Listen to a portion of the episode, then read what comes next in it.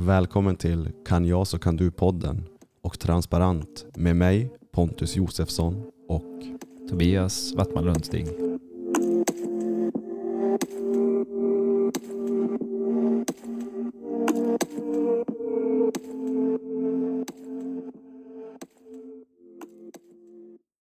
Tobias, vi har ju pratat och funderat på vad nästa steg kan vara med just transparens och hur man kan gå vidare. Mm. Jo, vi har funderat på, eller det blir ju det blir en massa funderingar som kommer upp. Vi får, vi får eh, positiv feedback och vi får eh, idéer från att vi, vi gör det vi gör helt enkelt. En, en av de nya, eller nya idéerna, men en, en sak som har eh, visat sig som vi har intresse av och som vi har pratat om är att i ungefär kanske sex månader framöver försöka nå ut via nu er som lyssnar till företag, organisationer, föreningar och gör ett nytt experiment i form av ett panelsamtal som kan ta upp från, det kan vara alltid från tio personer till ja Egentligen det finns ingen, ingen gräns, övre gräns på hur många personer det kan vara med. Det kan vara flera hundra. Att kostnadsfritt erbjuda under en liten tid några gånger till några olika ja, men företag då, eller organisationer eller föreningar. Att genom ett panelsamtal lyfta sådana här områden som vi pratar om och se vad som händer genom att försätta sig själv i en sån här utforskande miljö i en grupp i det här panelsamtalet. Och vi tror på och upplever att det här kan vara en intressant och givande väg att gå vidare och gå framåt med det vi håller på med. Med det sagt så skulle det vara intressant att höra ifall det är någon som tycker att det är vad vi försöker nu, ja men det vi försöker nå ut med. Vi tror på och upplever att det är en intressant och givande väg att gå framåt. Är det någon annan som tycker det? Hör av er. Känner ni att ni vill utforska det här tillsammans med oss?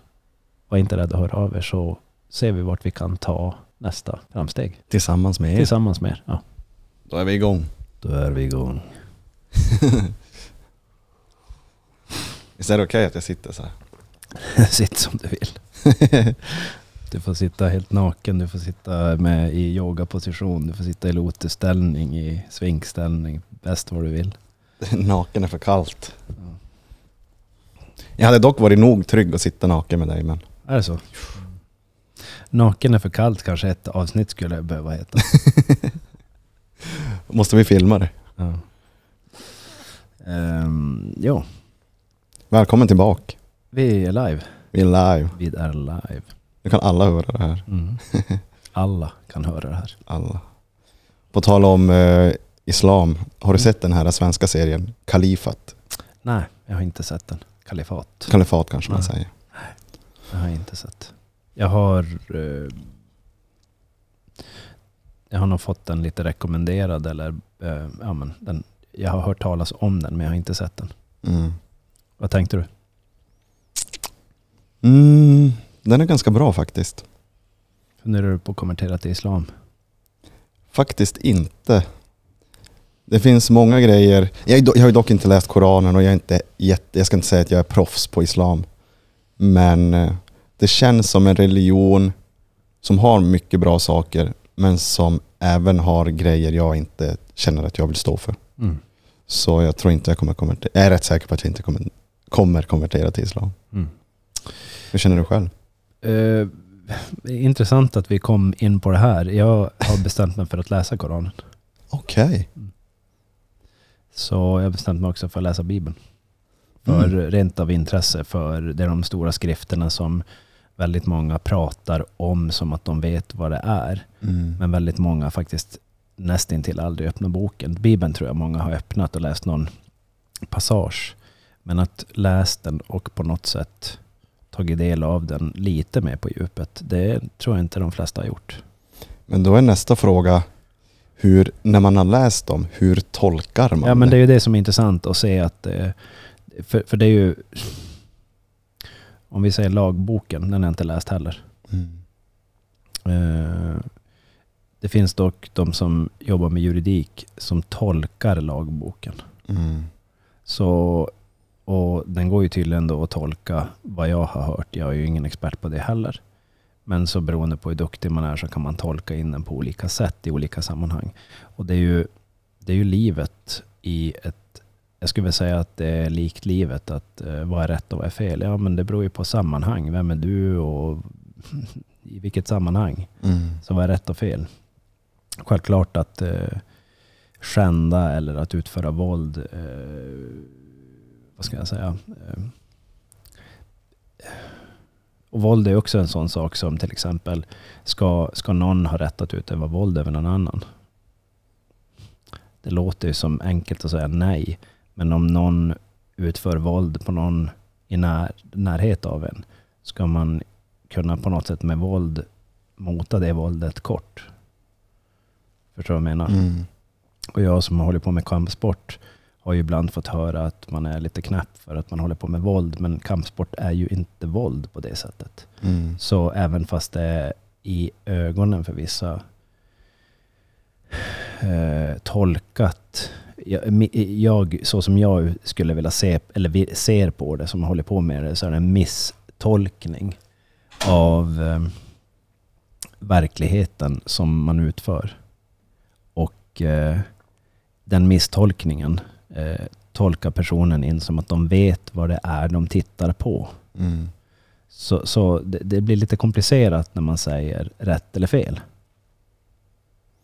Häng, hängde du med på det? Ja, jag, jag tänker direkt på, jag satt ju igår, eh, igår natt och kollade UFC-galan. Mm. Det, blir ju, det är ju våld. Ja, Fast- det är ju... Det är fast ju, vad det är- är? Vad är det men, men om vi, om vi tänker på, om vi kollar på det så här då. Eh, kampsport. Mm. Man har, sitt, man, man har satt in kamp och sport i, i, i koppling till varandra. Så vad är, vad är då en kamp och vad är sport? Mm. Så kampen som utförs, det, det är en ganska primitiv form av eh, kamp. Om vi tittar på det ur det perspektivet. Så kamp och så lägger man till sportsliga regler. Då, då finns det regler, du har Mm. domare eh, och så vidare. Och båda parterna går in med liknande premisser och är medveten om, om regler och, och vad de tar för sig. Och vältränade för det. Eh, och de förhåller sig till reglerna till punkt och pricka. De kan missa reglerna lite grann genom till exempel att eh, förhoppningsvis nu eh, när det här sker så är det en miss och det är ju en skrevspark till exempel eller att någon råkar peta någon i ögonen. Mm. Det, det, det är ju inte ovanligt förekommande att det händer. Det är ju trots allt dock väldigt, det är inte jättevanligt men det är inte helt ovanligt. Mm. Det, det, det är faktiskt väldigt få gånger det sker skre- skrevsparkar. Mm. Eller skrevkontakt, könskontakt. Vilket är extremt smärtfullt, smärtsamt. Eh, och olagligt då, eller ej tillåtet. Dock så kan man kolla över på andra sporter och så kolla på hur frekvent bryts reglerna. Så kan man se att till exempel i andra sporter som fotboll, hockey och så vidare, där bryts reglerna när folk blir förbannad. Mm. Eh, och, och det, när reglerna bryts och det utförs våld, då anser jag att det är våldet är mer allvarligt. Mm. För där vet man att så här får vi inte göra. Det här är, det här är helt oetiskt. Men i ringen Mm. eh, för kampsport, då är det specifikt det här man håller på med. Och det finns regler och man får ge upp precis när som helst. Och det är faktiskt så enkelt som att man sträcker upp en hand eller klappar mot sin egen kropp eller mot motståndarens kropp eller i backen tre gånger så är det över. Man kan ge upp precis när som helst. Mm.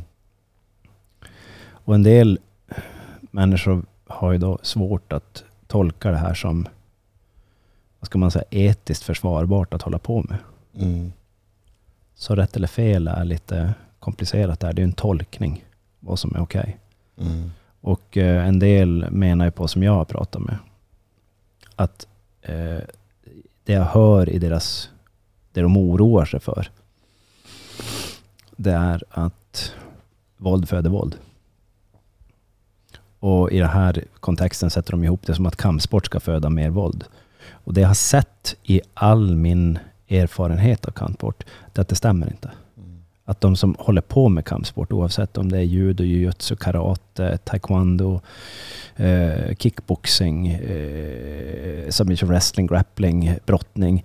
Ingen av de här personerna, eller ingen, fel av mig, väldigt få, extremt få, har en benägenhet att vilja gå ut och på något sätt spöa någon annan. Mm. Det, det, det är som att det föder absolut inte det. Det, det är min erfarenhet. Mm.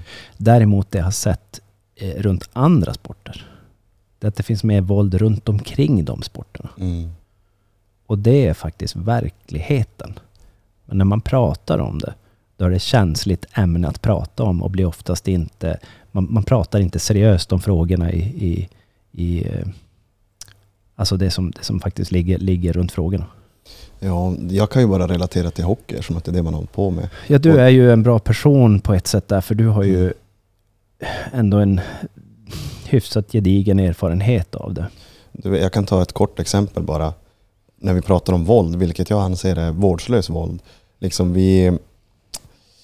I J20-tiden i Luleå Hockey så hade vi HV i semifinal, HV71 och eh, det stod 1-1 i matcher och så tredje avgörande.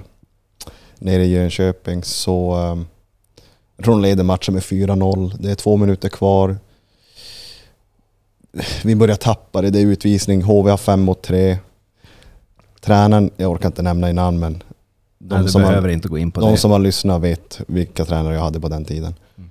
Där de, den här tränaren sätter in våra tre största och mest kanske vårdslösa killar och eh, säger åt dem att gå ut och skada varenda jävel du kan.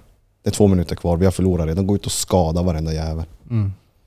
Och det är lite den sådär machokulturen i hockeyn. Mm. Alltså det är liksom... Och om vi säger så här då. ehm, I, eh, I hockeyn så... eh, jag gissar att de flesta som, som, som vet vad hockey är och tittar på hockey och kan hockey vet att det existerar. Vet Mm. att det existerar. Mm. Jag gissar att det är så. Jag kan inte garantera att det är så, men det är min, min gissning. Det de också vet med sig, gissar jag, det är att det inte är enligt reglerna eh, okej. Men ändå så existerar det starka inslag av sånt här. Som att man går igång på det. Alltså om man sitter på läktaren. Ja, Alltså, tidigare om man tittar på hockey så var det ju en stor grej med NHL-fights Jo. bland annat. Alltså ganska, och då, på den tiden så var hjälmarna, eh, om det fanns ens hjälmar, så var det eh, väldigt lite skydd och det var eh, lyckligtvis så var de ju inte experter på att slåss så de slog ju inte, de, det vart ju, de slog inte ihjäl varandra. Mm. Men de var ju till för att skydda superstjärnorna. Ja, De här fightersarna. ja, ja. Mm. ja.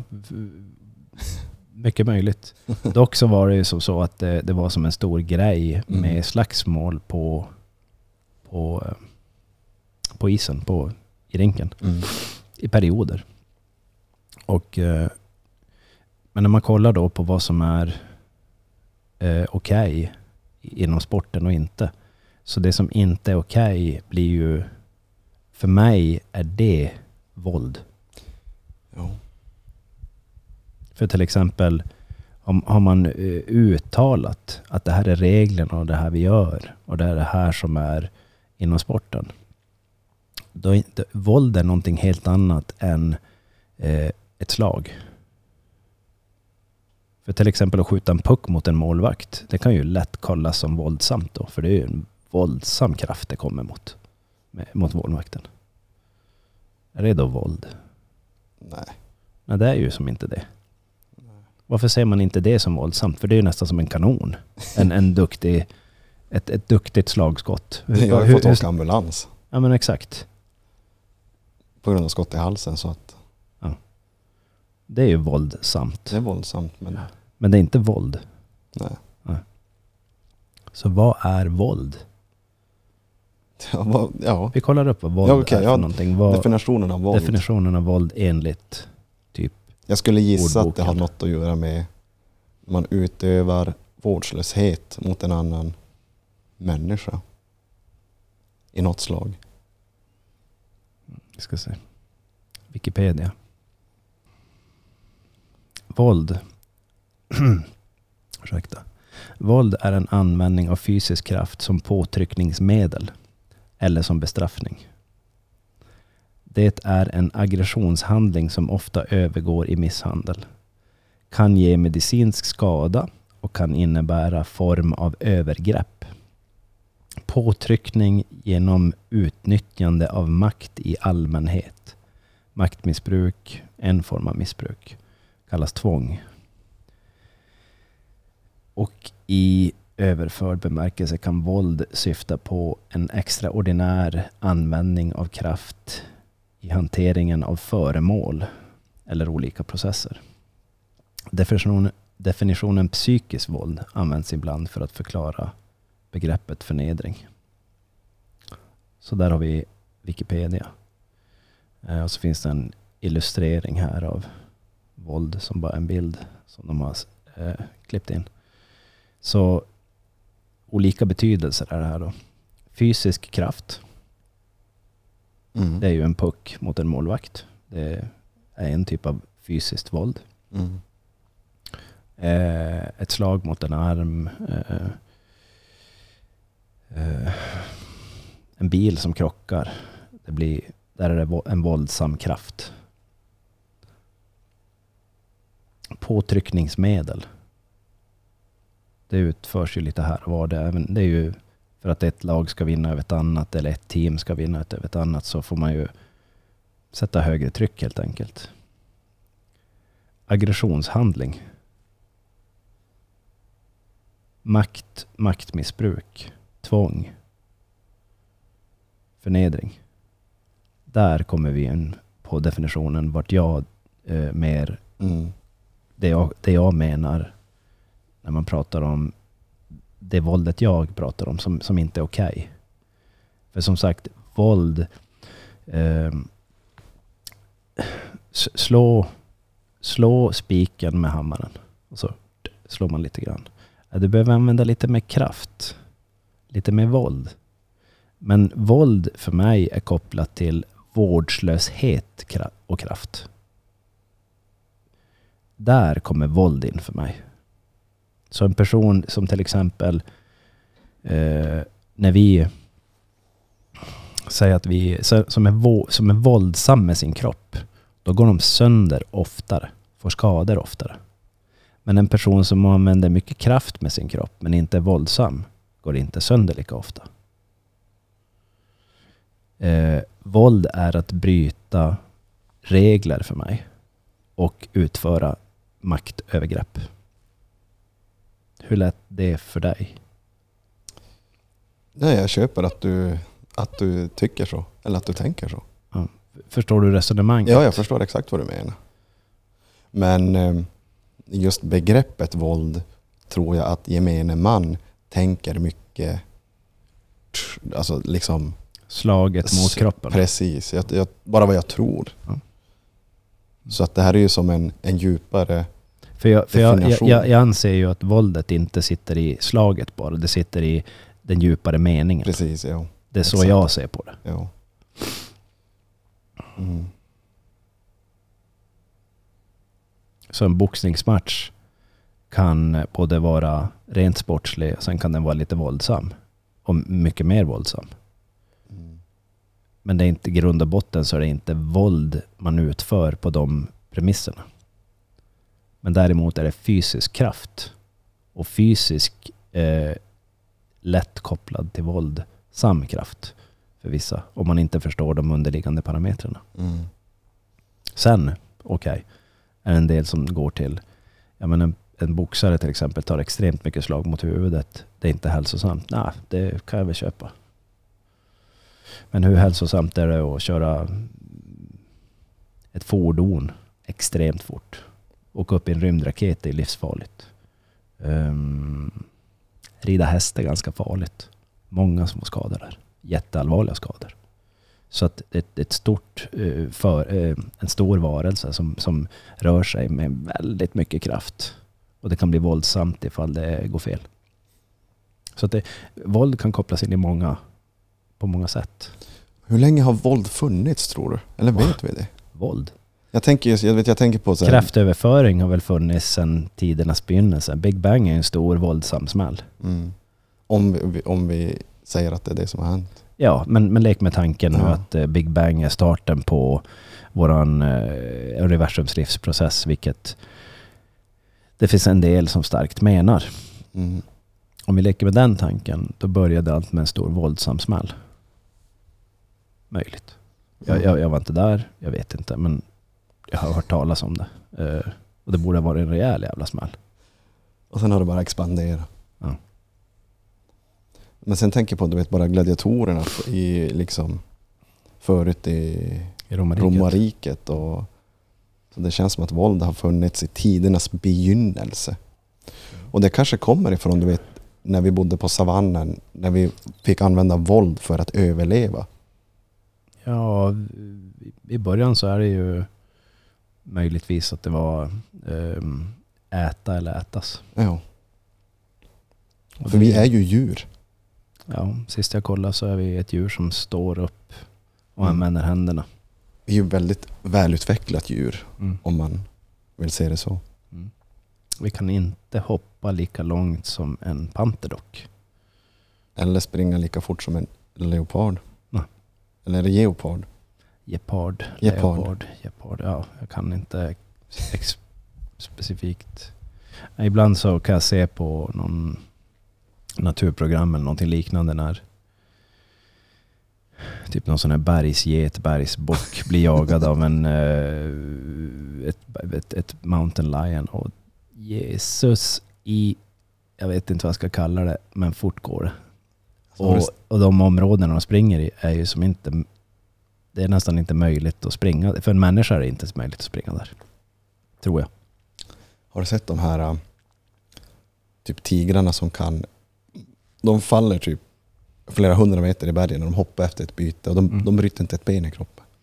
Äh, det, vi vet ju inte om de bryter någonting men de är så pass eh, loose and limber så att de verkar klara det. Helt Men det ser, det, det ser skadligt ut. Det ser våldsamt ut. det ser jävligt häftigt ut. Ja, där sa du någonting intressant.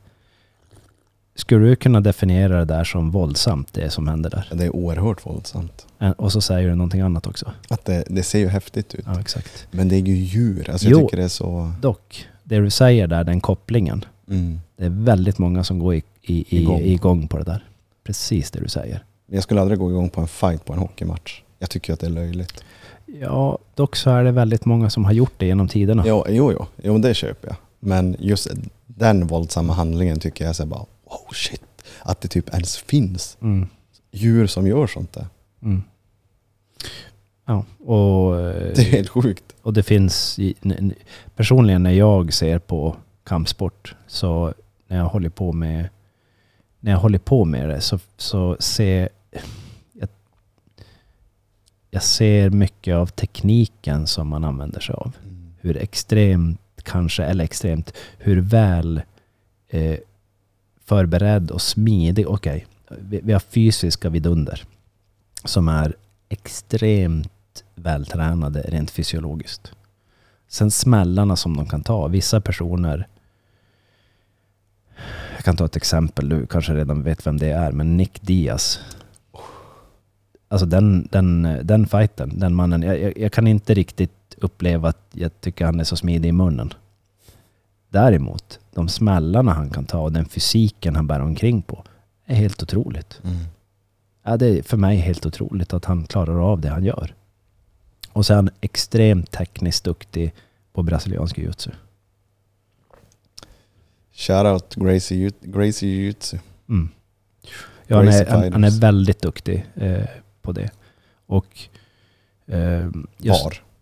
Ja, var precis. Förmodligen är fortfarande, han kanske Ja, okej, coachar ja. vidare och så vidare, fast Ja. han inte fightas på det sättet. Men det jag, det jag syftar på, det är att vi ser olika saker när vi tittar på det på grund av erfarenheter. Mm.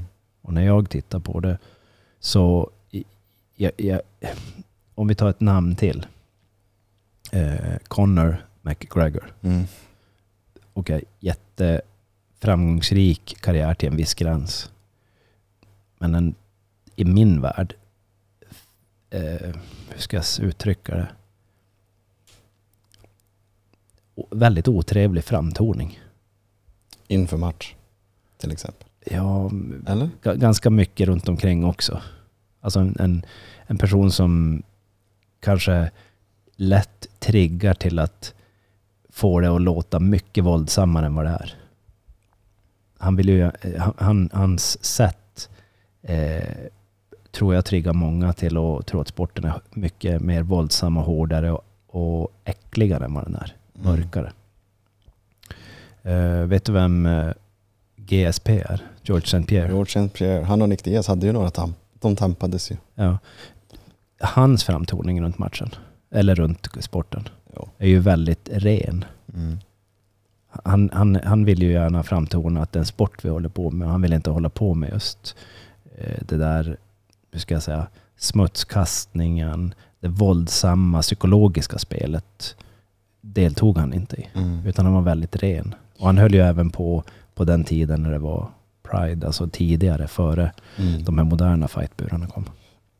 Nåväl, det vi, det vi var, nu, nu pratar vi om personer som kanske väldigt många inte vet vem de är.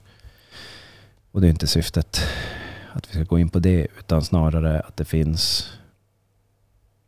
Det är svårt att hitta ett rätt eller fel i alla de här sakerna. Mm.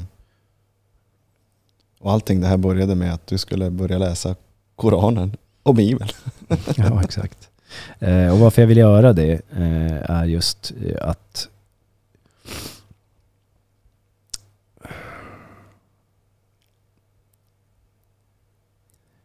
det är två av de stora skrifterna eh, i världshistorien eh, som, har påver- som påverkar väldigt mycket människor. Jag har ju inte någon direkt koppling till dem som, eh, hur ska jag säga,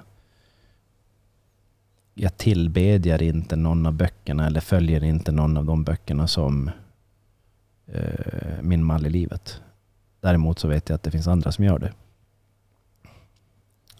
Och eh, det skulle vara intressant bara att se vad som egentligen står i de här böckerna. Är du öppen för att en konvertering skulle kunna ske? Av mig? Ja. Till någon av de här religionerna? Ja, alltså jag, jag vet inte. Jag vet inte hur jag ska, svara på den frågan faktiskt. Ja eller nej? Jag, jag vet faktiskt inte hur jag ska svara på den. Jag vet inte. Okej. Men, men lek med tanken att något i Koranen, eller säg att hela Koranen bara faller dig in och bara så där vill du leva. Mm. Är du öppen då att ja, men jag ska bli islam? Ja. Eller muslim? Jag ska bli Ja, islam. om så är fallet så. så, om- om- så, så ja. Om, om, eh, om, om, ska säga, om verkligheten vill gå åt det hållet så låt den gå åt det hållet. Mm.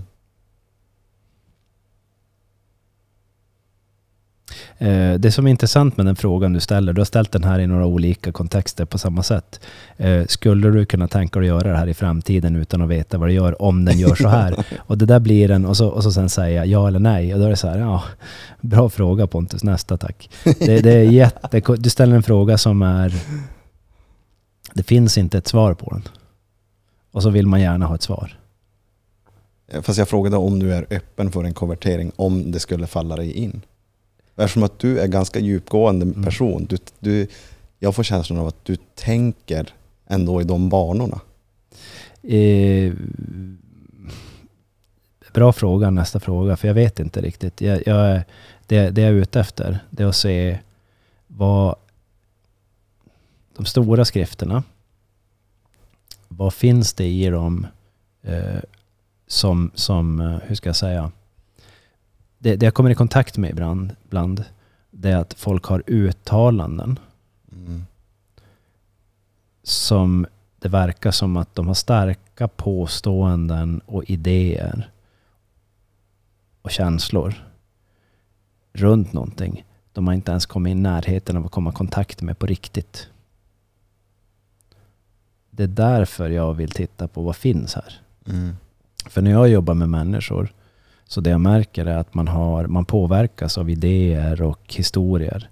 Och när jag, när jag följer den röda tråden och frågar vart kommer informationen ifrån? Så många gånger så när man ställer frågan och de verkligen börjar tänka på det så förstår man inte vart informationen kommer ifrån.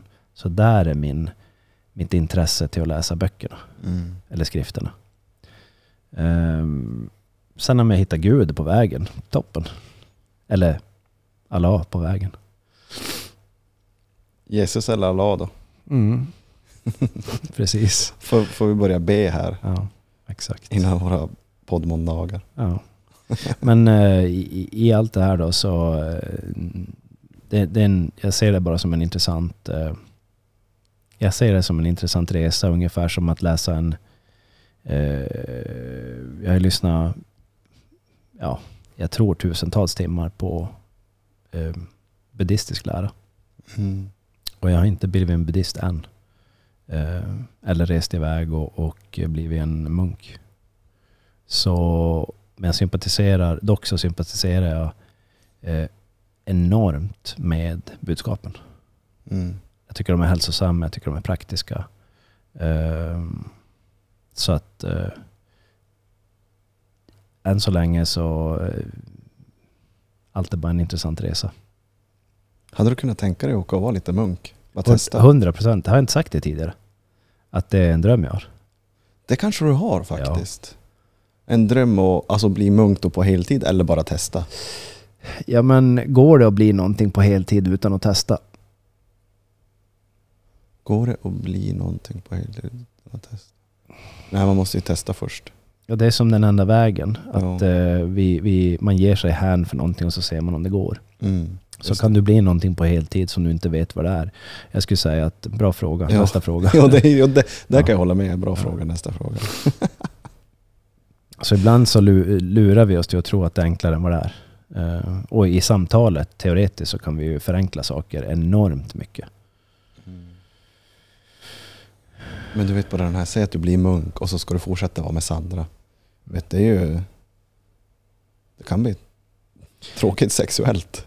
I, alltså, det förändras ju saker om man går in i ett, eh, ett sånt liv. Mm. Och de förändringarna, om man inte är villig att göra de förändringarna så kan man inte gå in i det livet. Mm.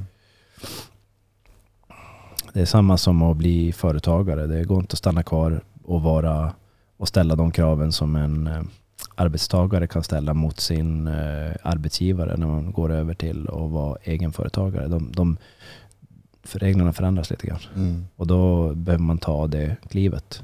Hur du vill göra det. Ja, men jag vill göra båda. Ja, det blir svårt. Mm. Mm. Har du...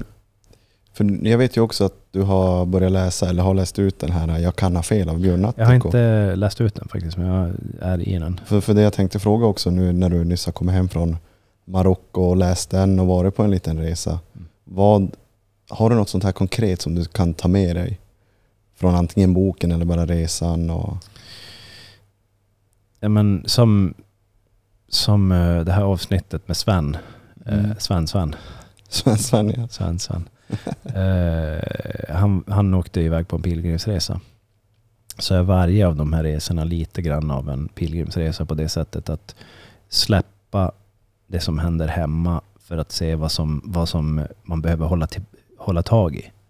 Och det jag, det jag märker varje gång när jag åker iväg någonstans det är att jag håller tag i saker på grund av att det har byggts upp eh, spänning, eh, man har jobbat mycket, man har varit med om mycket, eh, hanterat mycket. Och då börjar man hantera mer saker än vad som kanske är lämpligt. Så varje resa jag kommer hem från så märker jag att jag kan släppa saker som det är inte, det är inte lämpligt att jag håller i allt det här. Så man som släpper på en massa idéer, åtaganden ibland som inte be, behöver inte det här. Det är inte lämpligt längre. Mm. Så just nu efter jag kom från Marocko så känns det som att eh, det var en kund som var inne och frågade mig. Eh, det var en kund som bara kom och sökte upp mig en dag som inte hade bokat en tid. Så precis när jag var på väg hem från jobbet och höll på att låsa igen så, så står en person här i trapphuset och bara har du tid en stund och bara prata? Ja absolut. Så jag gick in och pratade. Och så frågade hon bara, men hur, hur, hur mår du nu? Och då sa jag så här, ja det är en bra fråga. Tiden varken går långsamt eller snabbt. Den bara är där. Och då sa hon så här, ja då låter det som att du mår riktigt bra för att det låter som ett optimalt tillstånd. Tiden bara är där, den går inte långsamt eller snabbt. Jag bara, nej den känns som att den är. Och nu ska jag, och det var i fredags, och då sa jag, ska åka upp till stugan. Nej men då ska jag inte störa den längre. Du tiden den bara är där så det är lugnt. Så vi satt ner och pratade här en halvtimme kanske. Sen åkte jag till stugan och tog det riktigt lugnt hela helgen. Mm. Kollade över att allting var okej. Det har ju varit närmare 40 minus. Eh, Så att ingenting har tagit skada och allting var som orört som tiden hade stått still. Har, ni, har ni på rinnande vatten där? Vi har eh, så att säga vatten. Vi har ett vattensystem Mm. och det jag har gjort det är att byta ut alla vattenledningar och så slår jag av vattenpumpen och så öppnar jag kranarna på huvudvåningen och så öppnar jag kranarna i källaren och då rinner alla vattenledningar ur så det blir tomt. Mm. Så det kan som inte hända så mycket. Det Nej, är nej. toaletten det kan hända någonting med. Ja. Och det som är skönt med det som vi gör med stugan på det sättet är att så som jag relaterar till att ha stugan, det är att den ger den mig ångest för att jag äger den. Då är det inte en hälsosam relation jag har med stugan. Men dock det jag har reflekterat över det är att den här stugan som är nu min farmor och farfars hem och min pappas och min eh, pappas systers och brors eh, föräldrahem. Den ger mig ingen ångest. Överhuvudtaget. Det, det är som ingen belastning av att äga den och ha den. Och det är väldigt skönt. Och så har jag med huset, så har jag åtminstone med huset hemma. Att jag har ingen ångest över de kostnaderna och de, eh, vad det innebär att ha den. Och då har jag en friktionsfri relation till de sakerna jag äger. Och det är så jag försöker ha relation till saker och ting och gärna till människor också. Att börjar det bli för mycket friktion i relationen då, då känns det inte bra. Då behöver jag hantera någonting. Mm. Antingen ställa frågor eller distansera mig. Antingen gå närmare och bekanta mig mer. Hantera någonting. Eller distansera mig. Vad är det som, vad är det som ehm, får dig att må så bra tror du? Må så bra. För som du sa att den här äh, bekanta personen frågar dig, men alltså hur mår du egentligen? Mm. Och du svarar att tiden går varken fort eller söligt, den bara är. Mm. Och det kan uppfattas som att du mår väldigt bra. Mm. Men vad tror du får dig, eller om jag frågar dig nu, mår du bra? Hur mår du? Det är en jättebra fråga. Jag, jag, varken, jag är inte euforisk och jag är inte deprimerad. Utan det verkar som att jag bara är. Mm. Jag är som ett varande tillstånd. Skulle du vilja säga att det lutar mer mot det glada och positiva hållet än det negativa hållet? Det är en jättebra fråga. Jag, jag, det är ungefär som, eh, hur ska jag säga? Det kanske låter klyschigt eller flummigt men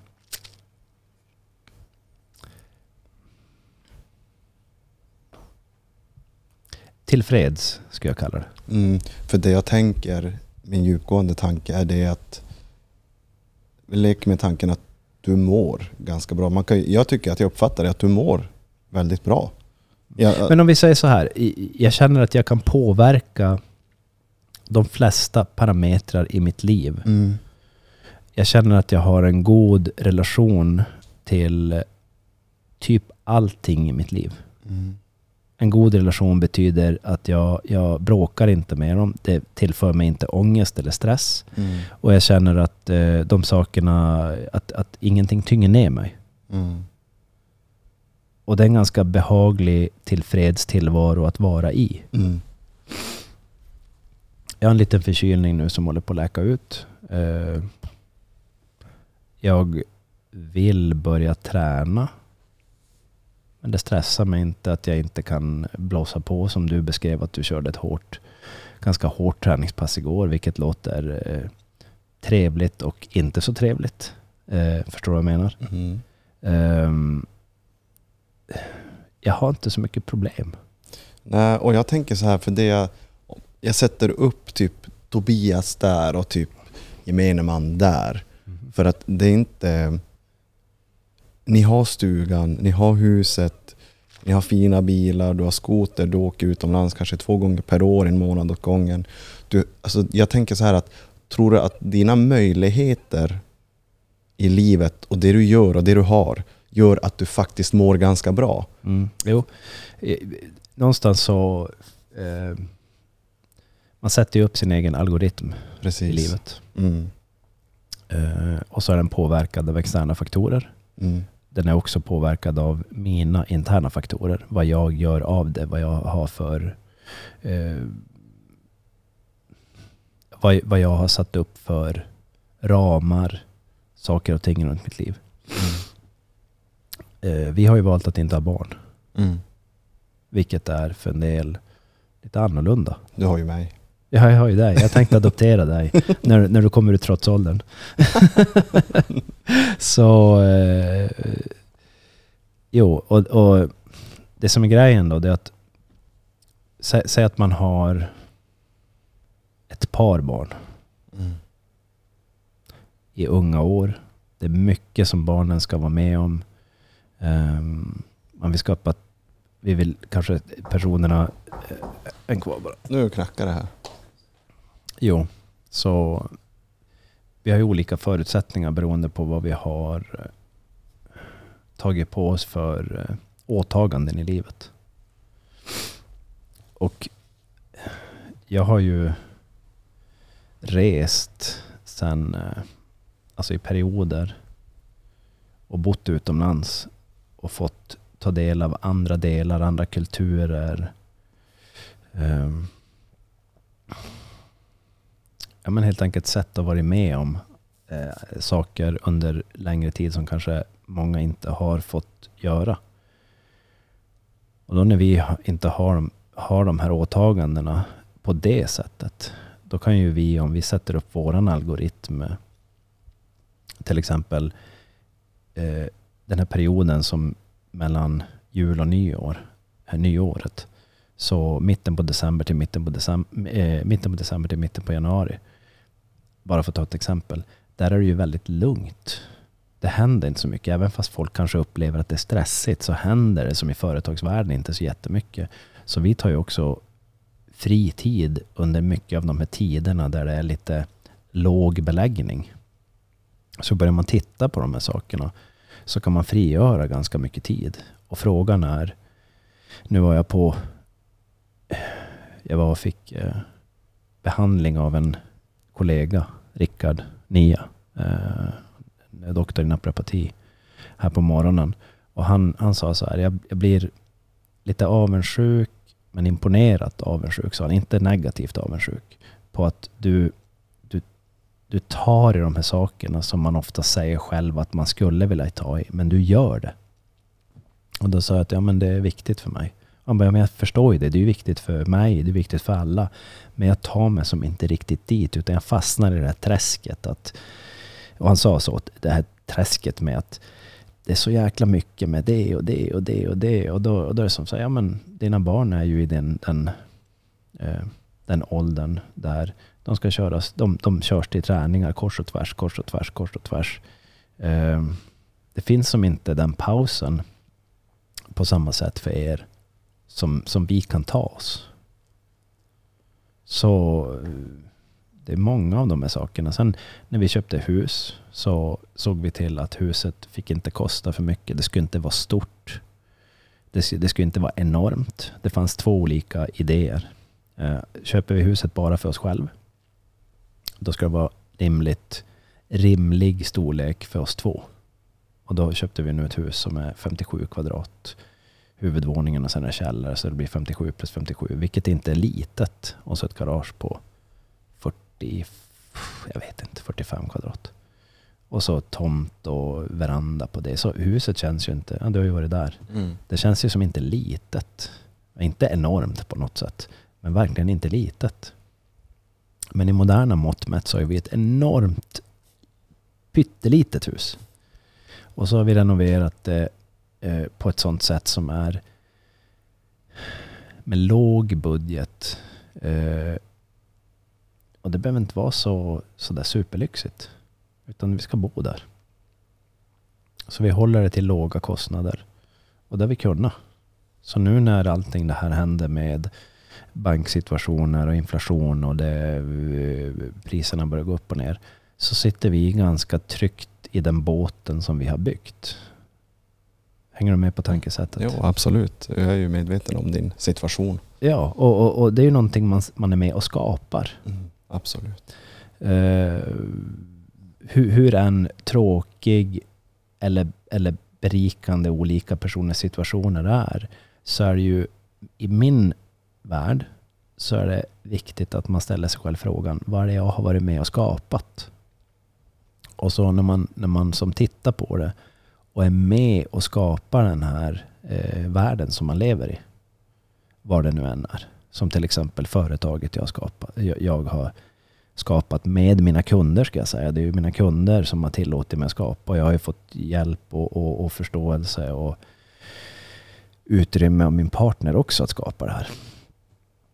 Eh, så frågan är hur mycket, hur mycket utgifter kontra in, in, intäkter och så vidare. Och stugan eh, som vi har eh, kan jag berätta att när jag hade varit ute och rest, eh, vi hade gjort ett, ett stort projekt, jag och ett par vänner, och skulle vi köpte en världsomseglingsbåt och skulle segla runt jorden i några år. Och det, det här eh, projektet gick eh, åt pipsvängen. Eh, och jag sköt ut mig i projektet, sålde min del, kom hem, var trött och kände att jag behöver, jag behöver ta tid för mig själv och reflektera bara på livet, vad jag vill göra nu. Och det här är ju då 12 år sedan ungefär tror jag. Då kom jag hem. Farmor har, farfar har dött. Farmor har blivit så pass sjuk och gammal och sjuk så att hon har flyttat till eh, ett äldrebo, eh, eh, ett ålderdomshem. Och stugan står för närvarande tom. Eller stugan, deras hem, farmor och farfars hus. Och då ringer jag upp min far för jag kände att jag, jag behöver, bara, jag behöver bara landa och bara, bara vara för mig själv. Så ringde jag till min far och så frågade jag vad händer med, stu, med farmor och farfars hus? Och han sa, ja, det är ingen som vill ha det så vi kommer sälja det. Och då sa jag, finns, det, finns det möjlighet att jag kan bara åka dit? Jo, jag kommer hämta nyckeln, så. så åkte jag dit och var där uppe i tio dagar tror jag. Bara för mig själv i, i helt i tystnad. En vinter. Jag tror det var höst eller vinter. Kallt var det. Kallt och skönt. Mörkt. Så eldade jag. Och så det som var fascinerande var när jag kom dit så var det så lugnt och skönt så det kändes som att det här är allt jag behöver. Jag behöver ingenting mer. Alltså det, det, det är så lugnt och skönt här. Eh, självklart behöver man mer saker än bara lugn, lugnt och skönt. Men under den här tidpunkten så kändes det så. Och då ringde jag till min far och så frågade jag eh, vad, ska ni nu, vad, vad är planen för stugan? Ah, vi kommer sälja den för att det är ingen som vill ha den. Och så frågade jag vad menar du? Och det, nu kommer vi in på det intressanta med, med, med uppfattningar och historier. Eh, som jag ofta brukar referera till, den här röda tråden, varför jag delvis vill läsa Koranen och Bibeln, för folk har sådana här förutfattade meningar med att de vet. Så säger min far, Nej, men vi, vi, ingen vill ha den för stugan så vi kommer sälja den. Så frågar jag, vad menar du med att ingen vill ha den? Nej, men vi har kollat med alla och ingen vill ha den. Jaha. Ja, men då tror jag att ni har missat att kolla med mig. Nej, vi har kollat med dig, säger han. Jaha, all right. Eh, och eftersom att jag känner min far så säger jag okej, okay, då har jag nog missat att ni har frågat mig. Då vill jag gärna ta och eh, belysa nu att jag är intresserad. Och då sa han bara, ta den. Men grejen till saken hör att farmor lever fortfarande. Min far har två syskon. Och alla de här personerna är inblandade. Men min far är lite väl snabb i svängarna ibland. Så han bara, ta den. Och jag tänker, ja det här blir ju en, en, intressant resa. För det är ju inte bara för mig att ta den. Utan jag vill ju höra med alla vad tanken är. Så då tar jag och bokar möten med alla. Jag ringer upp och pratar med min farbror och min, min, min faster. Och frågar dem om det är korrekt att ingen av dem vill ha den. Eller vill, vill göra anspråk på den. Och sen är nästa steg då när de har sagt att nej, vi, vi, vi har nog mycket med vårat. För det är ju faktiskt ganska mycket ansvar att ta hand om ett hus. Det är inte bara, bara, det är, det är, det är inte bara skönhet. Det betyder ju att man behöver lägga ut energi och ekonomi för att ta hand om det här. Tid, energi och ekonomi. Nåväl, och nästa steg är ju, vad är kostnaden? Och lyckligtvis på ett sätt för min del. Så de här områdena på, på eh, den, de här områdena i Sverige, på landsbygden, har inget penningvärde. Typ inget penningvärde. Så lek med tanken att då vid den här tidpunkten, så som huset såg ut, så var det värt mellan 100 och 150 000 i penningvärde, kanske. Och då ska man hitta någon som vill köpa det.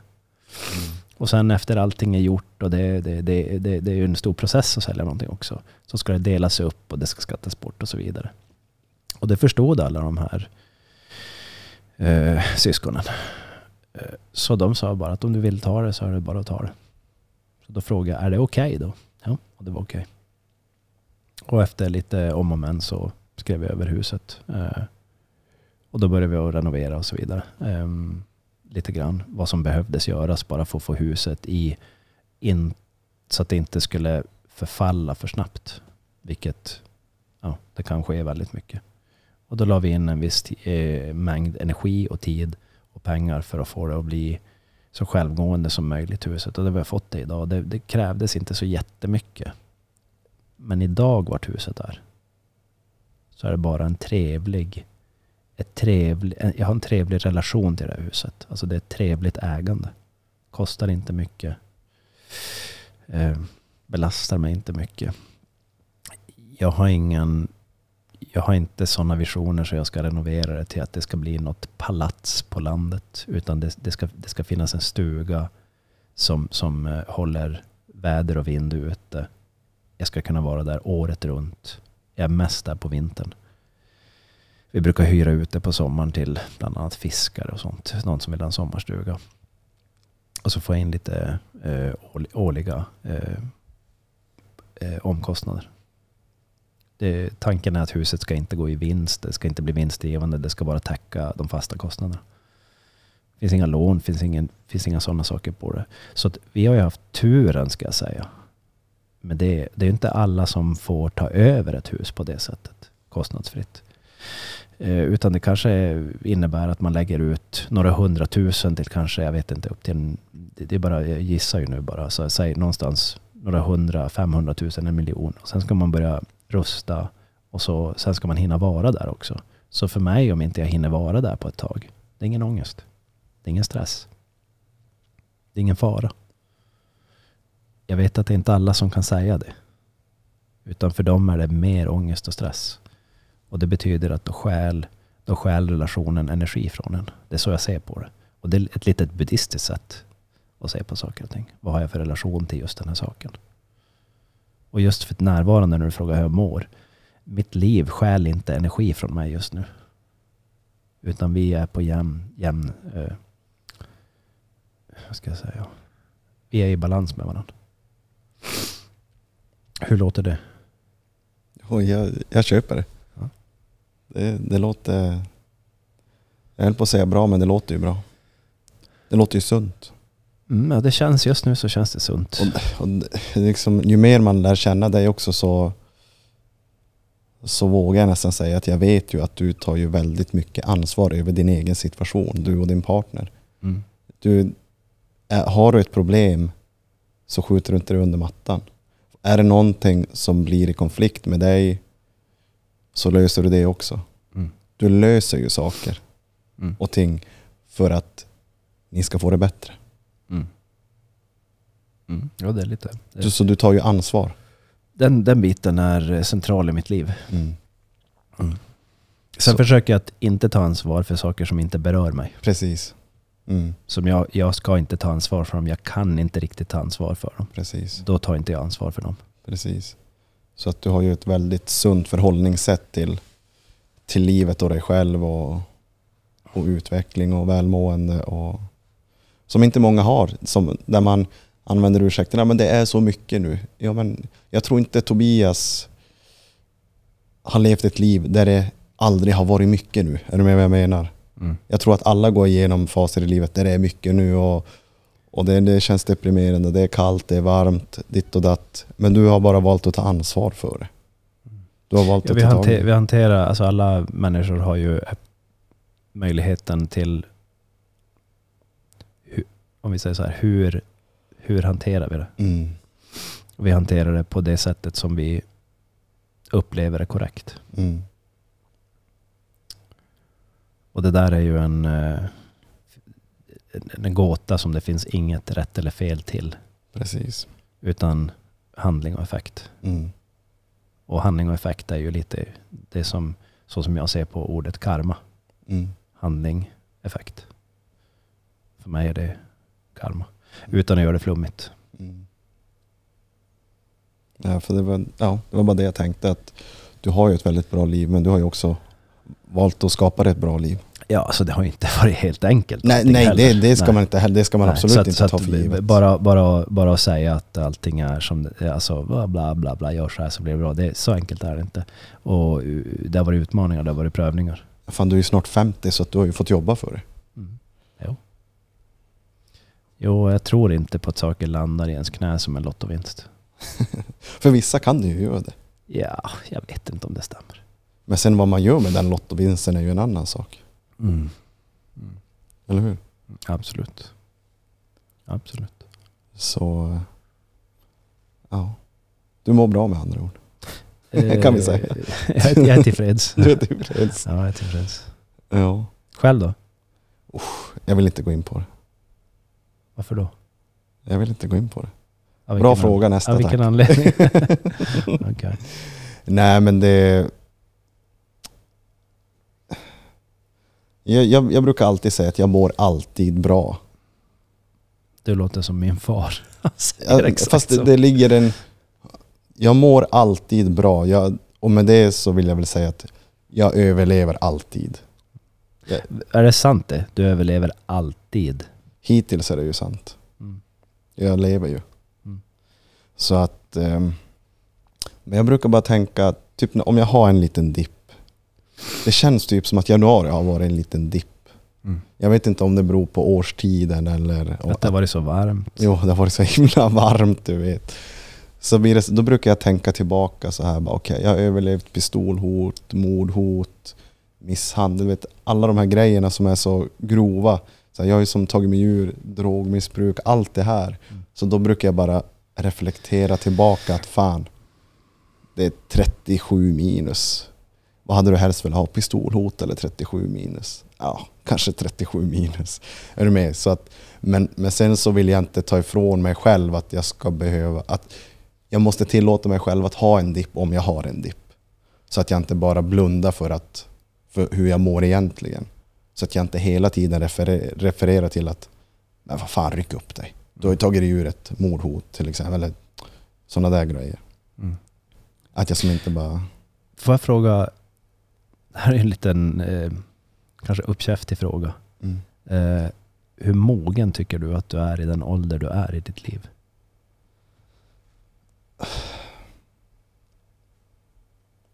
Hur mogen tycker jag att jag är i den åldern jag är i mitt liv? I den, där du är i ditt liv just nu?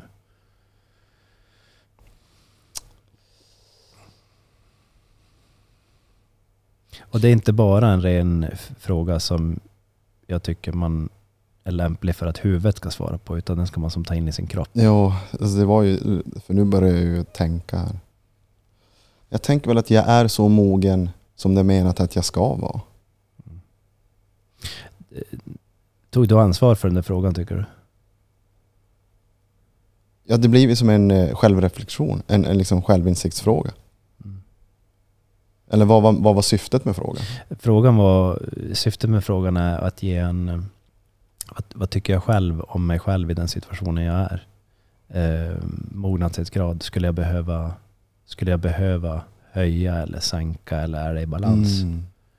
Eh, och om man säger jag är nog där jag är eh, För att det är menat. för att det är menat, då, då är det som att du har vänt dig till Bibeln. Mm. Eller Koranen. Inshallah säger de. Inshallah. Vet du vad det betyder? Om Gud vill. Om Gud vill.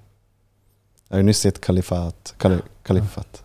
Och jag, jag har ju varit i Marocko och Ja. om man pratar med någon och så säger man så här, men typ eh, bla bla bla säger de till så här. Ja men jag ska fundera på det. Ah inshallah. inshallah. Om Gud. Inshallah. Om Gud, om Gud vill. Nej, men, men jag tror också att jag, eh, jag kan bli ganska typ dödsallvarlig också när det kommer dippar. Mm. Att så nästan, nej nu fan, nu raderar jag allt som har med sociala, sociala medier att göra. Nu ska jag typ bosätta mig på gymmet och måste bli en bättre version. Du vet sådär. Så att ehm, det är en svår balans att hitta. Jag kan nog bli typ jätte, jätteseriös och typ tro att det är fel på mig när jag känner mig låg.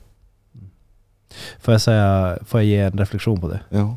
När du säger jätteseriös så skulle jag kunna lika gärna vilja använda ett ord att du hamnar ur balans. Mm. Absolut. Men är du, är du, för, har du, känner du igen det? När man, om man har en dipp så börjar man tänka att det är fel på mig. Känner du igen det? Mm. Ja, det finns den reflektionen. Hur, hur sant är det? Ja, men, och, eh, om, vi, om vi går in på det just. Mm. Eh, hur sant är det? Där sa du någonting riktigt intressant. Mm. Så om man ställer sig den frågan i perioder i livet när, eh, säg att eh, ja, men det här var ju inget bra. Mm. Hur vet jag att det är sant? Exakt. Ja men det var inte det här jag ville. Hur vet jag att det är sant? Mm. För ibland så, så går, vi, går vi oss själv i... Alltså vi, vi, vi, det går för snabbt för oss. Mm. Och när vi gör beslut väldigt snabbt så kan vi i backspegeln efteråt säga Vad hände? Ja, det blev inte riktigt så bra som jag hade tänkt. Mm.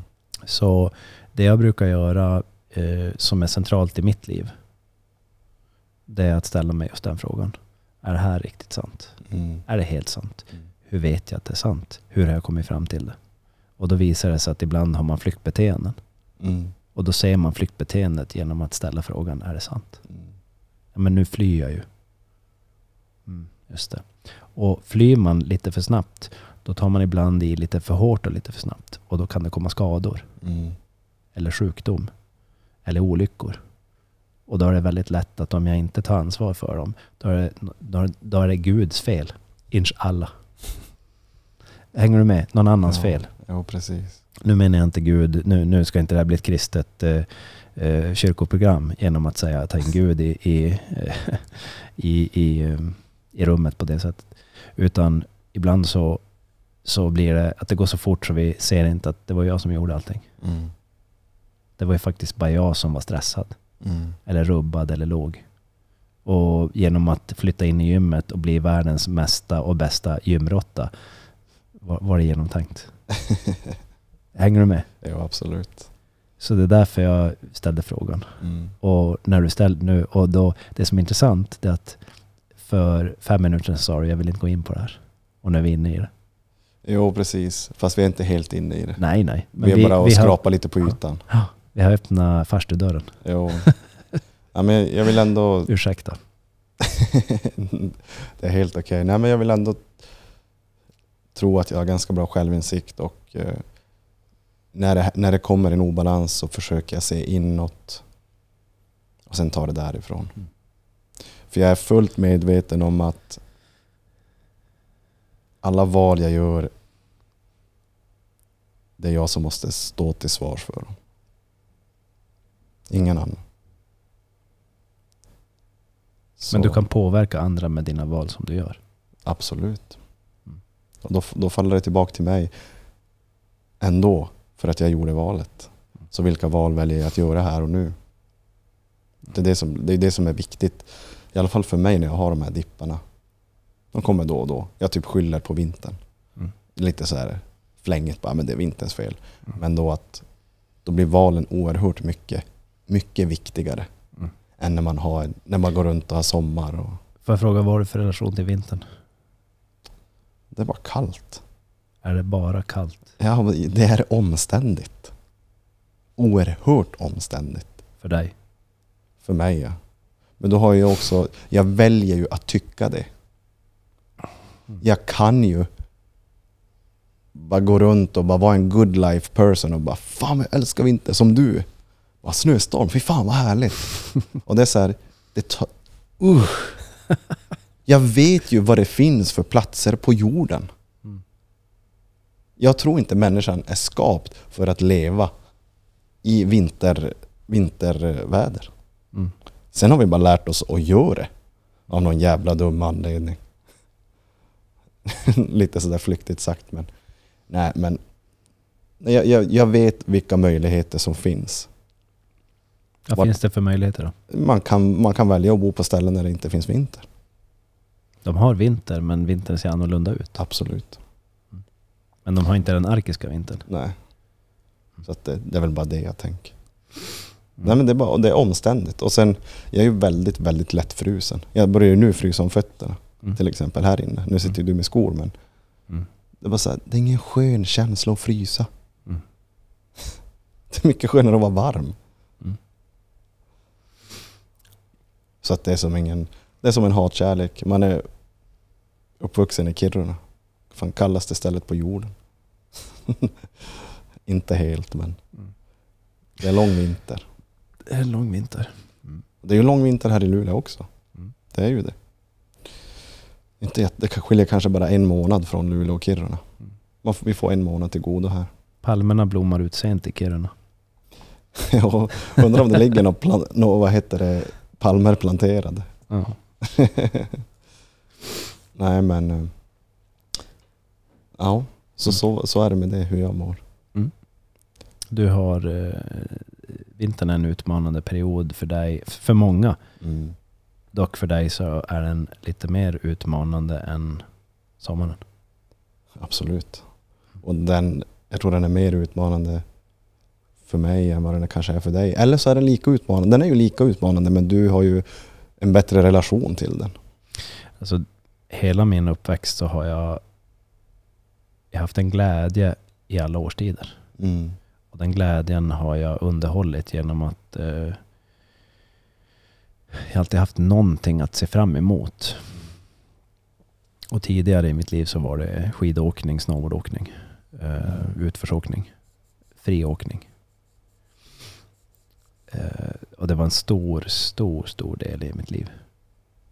Det var bland det bästa. Det var faktiskt, vintern var bättre än sommaren. Mm. Sommaren har alltid varit trevlig. Eh, där gjorde jag också saker. Dock så var vintern så unik. eh, och nu så har ju vintern gått över till eh, friåkning med snömaskin. Mm. Och eh, jag har inte åkt en enda gång den här vintern. Utan jag har ju varit borta, jag har ju precis kommit hem. Och nu kommer första eh, turen till helgen. Och ni åker upp till stugan. Nej, vi åker till Arvidsjaur. Eh, Ja. Det är en kompis som eh, har, han bor i Skellefteå så det blir extra långt för honom att köra upp till min stuga. Ja, ja, ja. Så vi åker till Arvidsjaur så blir det kortare för honom att köra.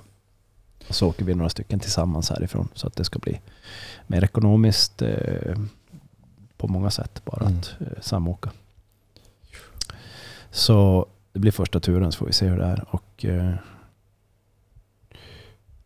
ja, det blir intressant. Känner du så här, nu jävlar ska jag gasa? Nej, det känns... Eh, jag har faktiskt haft en... Eh, det här är en intressant grej med i mitt liv. att eh, Jag har haft, faktiskt haft en känsla av att jag vet inte om jag ska fortsätta köra. Mm. Den känslan har jag haft. Alltså jag vet inte om jag kommer fortsätta. Just det. För att det bara... Ja, jag vet inte. Jag vet helt enkelt inte om jag... Om det är det här jag ska hålla på med. Så det har kommit som in någon form av eh, annat i mitt liv. Jag kan inte säga vad det är. Och det här brukar komma in i perioder i mitt liv. Det har kommit in runt min skid och snowboardåkning. Där jag tog en lång, lång, lång paus. Och aldrig, det vart aldrig samma efter det. Jag slutade åka aktivt. Eh, Det har kommit in runt enduro och crossåkningen också. Eh, Sen tog jag tillbaka den och det blev kul igen och nu har den kommit som tillbaka att jag vet inte riktigt om jag ska hålla på med det här. Så jag, det förändrar sig saker i mitt liv på ett sånt sätt som är ganska stora. Men jag ser det dock inte som ett problem utan jag ser det som bara okej, får se vad det här leder till. Eh, dock så är den här vintern en ny vinter. Och eh, förra vintern körde jag extremt mycket. Och nu i vinter så känns det som att ja, nu har vintern kommit igång lite sent. Eh, det blir kul att komma upp och köra i stugan. Det blir kul att åka iväg. Men jag ska inte köra så mycket som jag gjorde förra vintern. Det blev kanske lite för mycket. Eh, jag körde mest av alla som jag känner. Så nej, jag är inte sådär övertänt laddad. Mm. Nej, nej. Utan jag är mer, jag är mer eh, hur ska jag säga, jag är mer sugen på äventyret. Att ge mig ut i, som jag brukar beskriva, jag vet inte om jag sagt det tidigare i podden, men till folk som jag pratar med så brukar jag säga det jag är mer intresserad av. För en del får för sig att jag är motorintresserad. Men jag är inte alls motorintresserad. Överhuvudtaget. Jag är däremot äventyrsintresserad. Mm. Så att det den här maskinen kan göra, det är att ta mig typ, alltså de platserna ibland vi kommer till, det är som att vara på månen. Mm. Det är en det helt där? annan planet. det är så fränt att stanna och känna att vart är det här egentligen? Och så tittar man på GPSen. Alltså det här stället, alltså, hur hade man fått uppleva det här om man inte hade haft den här maskinen? För det, att ta sig dit, Mm. det är tufft. Mm. Och det är nog tufft med maskinen. Utan maskinen då hade det varit helikopter eller rymdraket dit. Det för mig är det fränt. I min, I min kropp. Jo. Men den glädjen delar jag med dig. För jag vet ju hur det känns. Mm. Bara ut och brassa och så komma. Ja. Så, så på ett sätt så ser jag snömaskinen som en rymdraket. Jag ska nästan klistra ett klistermärke SpaceX på den. Jo, gör det. Jag ska göra det. Maila Elon Musk om du kan få en, en logga. Det ska jag göra. Se om han svarar. Testa bara för skojs skull. Ja men det ska jag göra. Han har ju tid att göra podcast och allting. Trots att han driver 17 företag. Och, SpaceX. Ja men det ska jag göra. mm. Han kanske säger nej bara för att den inte är eldriven. Men det, det, nu tog jag, nu gick jag händelsen i förväg. Mm. Jag ska, det smittar jag ska av skriva. sig. Ja, jag ska skriva. Eh, Ja. Ja. Men hur känner, hur känner du efter idag? Det var skönt att få prata igen. Jo, tanken var väl lite grann bara att få starta upp efter nyåret. Och eh, säga hej, komma igång. Eh, vi pratade ju lite innan podden också att eh, vi har ju pratat lite grann om att vi, du ställde ju frågan när vi möttes sist, bara, bara när vi träffades, att hur, hur tänker vi? Ja, allting funkar väl så bra så vi bara kör. Vi, vi, vi låter det bara gå vidare. Vi har ingen, an, vi har ingen eh, indikation eller känsla eller idé om att avbryta det vi har. Vi har fått feedback från människor att eh, det, det vi gör är gynnsamt och bra. Och det sa, det, just det, det sa den här kvinnan som kom och stod i trappuppgången och frågade hur jag mådde. Hon sa att alltså eran podd, den är så jäkla bra. Och då sa jag så här, "Men vad kul, vad roligt att höra. Hon sa att den, den, den är riktigt bra. Eh, hon hade lyssnat på alla avsnitt. Mm. Jo, jag, jag har också några vänner som verkligen har lyssnat på allt. Ja. Och, och fortsätter Ja. att lyssna. Ja men det är ju Det är ju kul att den här idén som fanns, det är ju en gammal idé som jag haft. Att Mm. prata om, det, om livet på det här ur det här perspektivet. Vilket jag delvis har fått via eh, en eh, eh, amerikansk buddhistmunk. tror det eller ej. Som heter, eh, hans, hans eh, buddhistiska namn är Adyashanti. Eh, och för mig så är han, eh, han, en, han, är en, eh, han är en trygg plats i denna värld. Mm. För mig är han helt fantastisk. Och han har bidragit till eh, delvis just tankesättet att hitta sin väg. Att se på livet och att eh, se och att experimentera med att se vad din väg ger dig. Och vad du har behov av, vad du har för drömmar, vad du har för mål och så vidare. Och så utforska det ur ett närvarande perspektiv. Och den centrala frågan runt allt Andy Shanti håller på med är så här, är det sant? Hur kan du veta att det är sant? Mm. Eh, så eh, han har jag mycket att tacka för, skulle jag säga. Mm. Så, ehm, så nej men det känns bra. Det känns... Eh, jag tycker det vi gör är trevligt. Och till Eh, de som undrar kan vi väl säga att tanken är att vi ska fortsätta. Eller plan, vi, Jo, vi ska vi, fortsätta. kör, vi kör bara vidare helt Ja. enkelt. Eh, Det jag skulle vilja nämna bara det är att alla de, de ni som lyssnar. Så de som sitter och lyssnar nu.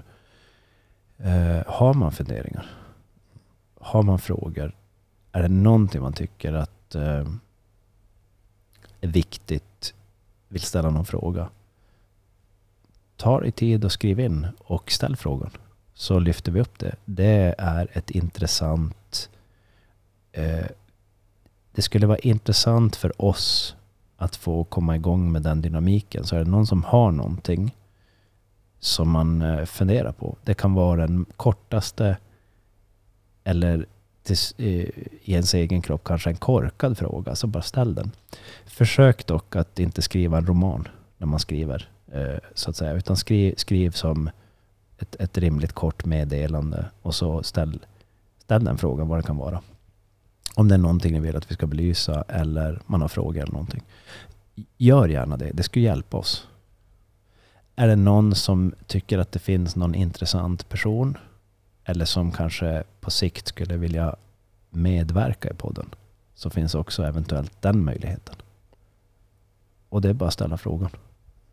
Som eh, jag har olika typer av idéer på personer som jag tycker är Ja men alla är ju intressant på sitt sätt. Som Sven-Sven. Jätteintressant. Jag lyssnade igenom eh, den, det avsnittet här i helgen. Jag tycker det var ett jättefint avsnitt. Eh, jag tyckte det, verkligen. Jo. Jag tyckte det var ett bra avsnitt. Jag är glad för Sven-Sven. Ja, och, det, och Sven-Sven är ju ja, han är en fotbollsspelande, vad heter det, elektriker. Mm. Som jag kom i kontakt med via att han sökte upp mig via en annan kund. Och, och så var det att vi pratade om livet och han ställde sådana frågor så till slut var det som att det skulle vara intressant att bara höra. Och så när han tog den här vändningen i livet att han ville utforska någonting annat. Så bara, men skulle du vilja dela det här på podden? Ja men absolut, sa han. Han var ju jätteöppen direkt. Inte så här, hmm, jag ska fundera, utan han bara, ja men lätt. Men hur gör man det då? Inga problem. Kom och sätt dig ner. Kom och sätt dig bara. Kom och sätt dig bara. Men det är ju oftast så enkelt. Livet är ibland enklare än man gör det att vara. Mm. Än man gör det till. Det finns en eh, filmscen som eh, florerar, som jag får upp ofta i flödet, där en eh, tjej frågar, nu minns jag inte namnet på skådespelaren, men hon frågar What's the biggest lie you were ever told? Och så säger han It's not that simple. Och hon, what do you mean? That's the biggest lie. It's not that simple. It's the biggest lie because it is that simple. Ja, det var ju intressant. För det är lätt att ta det som att en bortförklaring. Mm. Ska vi säga sätta punkt? Tack för idag. Tack för idag. Och på återseende. God fortsättning till alla lyssnare och till Mm. dig. God fortsättning till dig själv också och till alla lyssnare. Tack så du ha. Tack.